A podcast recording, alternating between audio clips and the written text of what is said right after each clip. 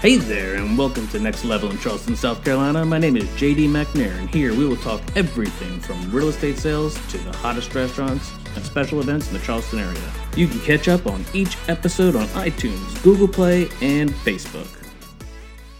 Welcome back to another episode of Next Level. I have a very special guest host here with us today.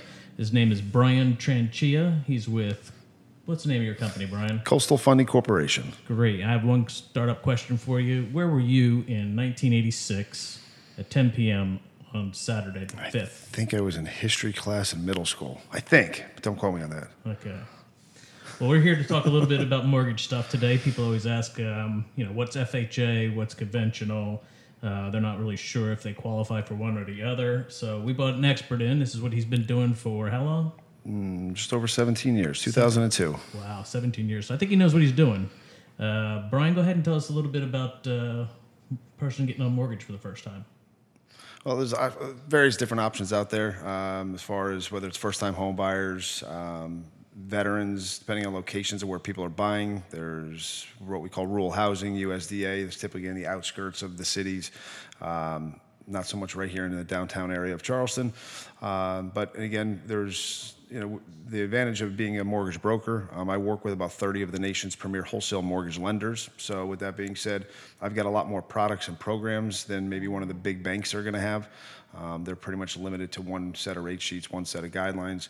Um, so I can typically do loans for people maybe lower FICO scores, um, stuff people that are trying to buy on the higher end um, you know, where a lot of people are capped to the conforming loan limit of 484,300.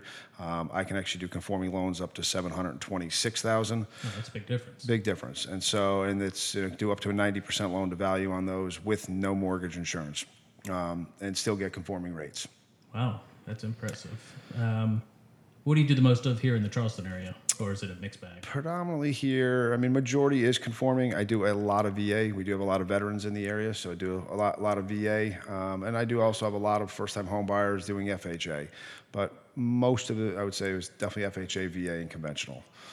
More the traditional style loans, but I do also have options for what we call um, Alt A or non QM programs, and they are um, alternate forms of income like bank statement programs. So there are a lot of self-employed businesses, as you know, around here, uh, a lot of self-employed uh, borrowers. And, you know, maybe they've been in business for a couple years and they don't have a way to really disclose all their income or haven't been able to, or they're not showing as much. We can actually use 12 months of their personal or business bank statements to verify their income. So again, just different ways to get creative with lending, some of the new products that are available. Okay. So run me through, let's say, you know, I'm, I'm in the real estate business and I have a client that's coming in um, and they're buying a house and they don't have that much money down. Um, I know that probably makes more sense to do an FHA mortgage for them if they don't have a lot of money to put down. Um, run me through the, the part where I say, okay, Mr. Miss Buyer, um, let me get you in touch with with um, with Brian, our, our lender here. Uh, and let's get you pre-qualified. So, what what do they need to get you, and what does the person, the consumer, need to know about getting started in the process, and kind of give them a timeline of how long that whole thing lasts. Yeah, I mean, to, to do the pre-approval actually does not take very long. Um, there's really two different sides looking at when I'm going to pre-approve somebody or not pre-approve them. Um, it's really two things that I'm looking at. One is credit worthiness, see where their credit profile is. Does their credit warrant a mortgage loan? The other thing that we're looking at is their income, making sure that their debt ratio warrants, again, they have enough money coming in to justify the new debt and the payment that's going to need to go out on a monthly basis. So I look at those two different things. Um, and again, when you're asking about first time home buyers, FHA is traditionally thought of as the best home first time home buyers. And it, it is a very, very good one, and it is a lot of times. Um, typically it's better for people maybe with a little they've had some credit issues or troubles in the past where maybe their scores aren't stellar. Um, but Fannie Mae and Freddie Mac both offer a first-time homebuyers program. Fannie Mae's is called the Home Ready, and Freddie Mac's is called Home Possible. Um, they are both only a three percent down option. Um, so instead of the three and a half, instead of three and a half, three percent only. Mm-hmm. Um, there is an income limit on that though in certain areas that you, if you make too much money, get bumped out of that program. So it depends on the areas. Most of the most in this area, it's sixty-seven thousand dollars. If you make more, and again, that's household income. So if you and your wife were buying a house together, they're going to take both of your income. If the loan's going in just your name, it's only borrowers on the loan. So, um, but there are a lot of areas around here that have no income limit, so you can make hundreds of thousands of dollars a year and still only do a three percent down program. Okay. Um, but as far as doing the pre-approval process, typically I'll, I, I spend uh, a lot of time with my clients up front, kind of going through, learning them, seeing what they want to accomplish, what their goals are, go through and kind of um, you know gather just some information. Uh, at that point, the things I'm going to need, the only thing I need to get a loan into underwriting even is their last two years of their W-2s, two most recent pay stubs, two months of bank statements, and a copy of their driver's license. Um, that's all I need. Uh, but typically, what I'll do is I'll run through and um, get their credit accessed, figure out what their monthly liabilities are, plug in the proposed payment on the new house, and make sure that their debt ratio will qualify. So I can then let them know, hey, your ceiling is X. As long as your mortgage loan doesn't exceed that, you're fine. Um, a lot of people do get confused and they say, so I can buy a house for 300,000, let's just say. I'm saying the loan can go to 300,000. So a lot of uh, people, even in the industry, will be like, so they can buy up to 300? No, they can borrow up to 300. That's what I'm qualifying them on. They want to buy a house for 500. If they have 200,000 to put down, they're only borrowing 300. So I'm qualifying with the max mortgage they can qualify for us. Okay. So give it to me again. You need two tax returns. Uh, if they're a W 2 employee, I just need their last two years of W 2. So 17 and 18's W 2s. Okay. The one page W 2. and then two years or two Two months months- of bank statements. Yep. And the two most recent pay stubs. Okay, and driver's license. A copy of driver's license for the Patriot Act so I can verify their identification. Make sure it's really them. Yeah. They, sure- They'd like to know that. Yeah, it's good to know. I Want to make sure that it's not ISIS buying a house. Perfect.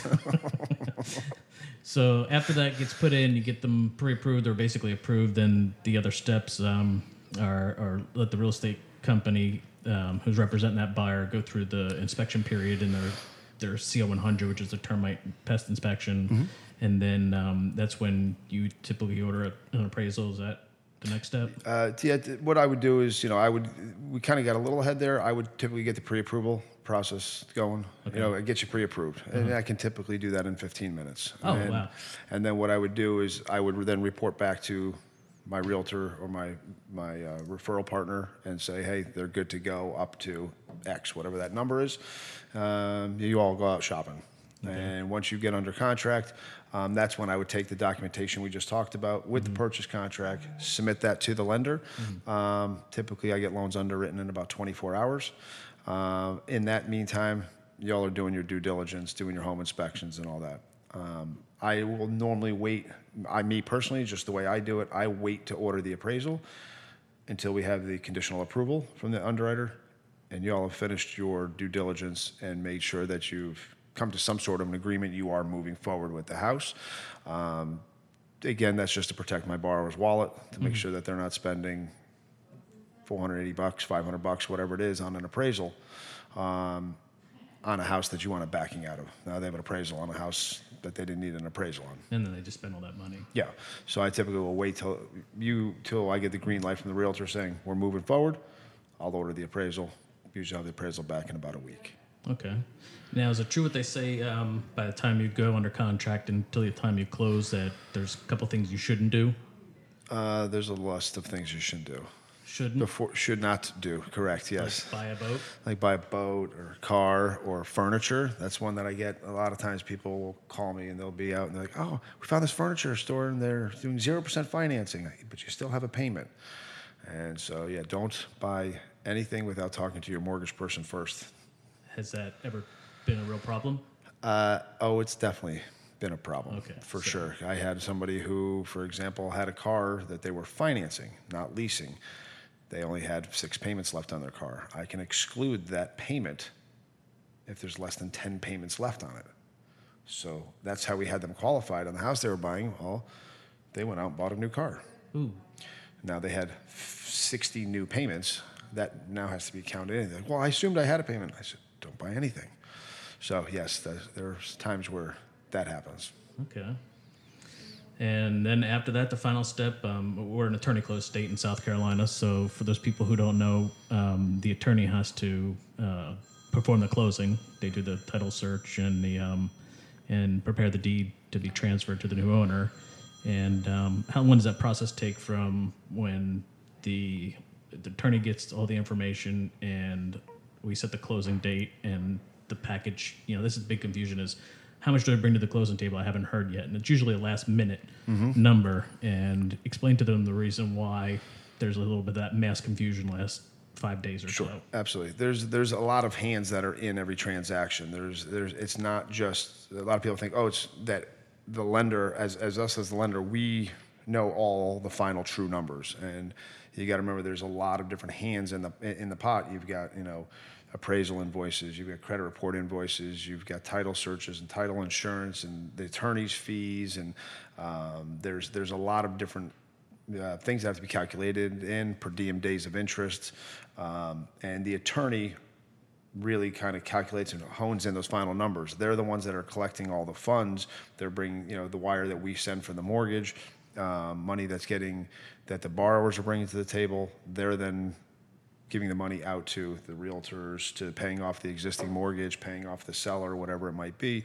Um, so a lot of times if the if the closing date is you know going to be in the next few days but they haven't decided exactly when they're closing yet those numbers change every different day that we close the numbers change slightly so once we um, you know have the clear to close we get the closing disclosure out the attorneys then will collaborate with the funder get those final numbers and get them out we try to get them out with as much time as possible but you are correct sometimes it's The fire drill. it is. And again, a lot of times it's not my fault. I've got a closing that's happening in two hours right now.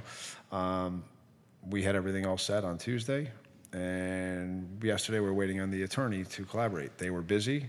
They didn't have time to touch the file till this morning. Well, fortunately, this was a VA loan and the borrower was actually getting $252 back at closing. They don't have to bring any money to the closing. So, Oh, nice. so they're actually leaving with new keys to their new house as well as a check.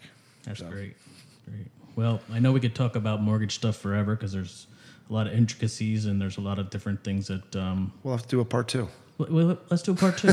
Definitely. Maybe we'll. Maybe next time we do a part two, uh, we'll, maybe we'll bring some uh, some more guests in here and we can tell some funny stories about mortgages. Oh, it's always a good time. Well, it's good seeing you. I appreciate you coming on to, to the podcast today, Thank you for Brian. having. Have a Appreciate great day. Thank you, sir.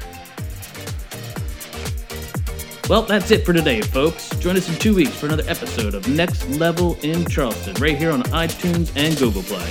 Leave comments or questions about the episode, and we'll be happy to answer them for you. If there's other things you'd like to hear in the future, please let us know. Check out our page on Facebook and Instagram. Stay cool, Charleston.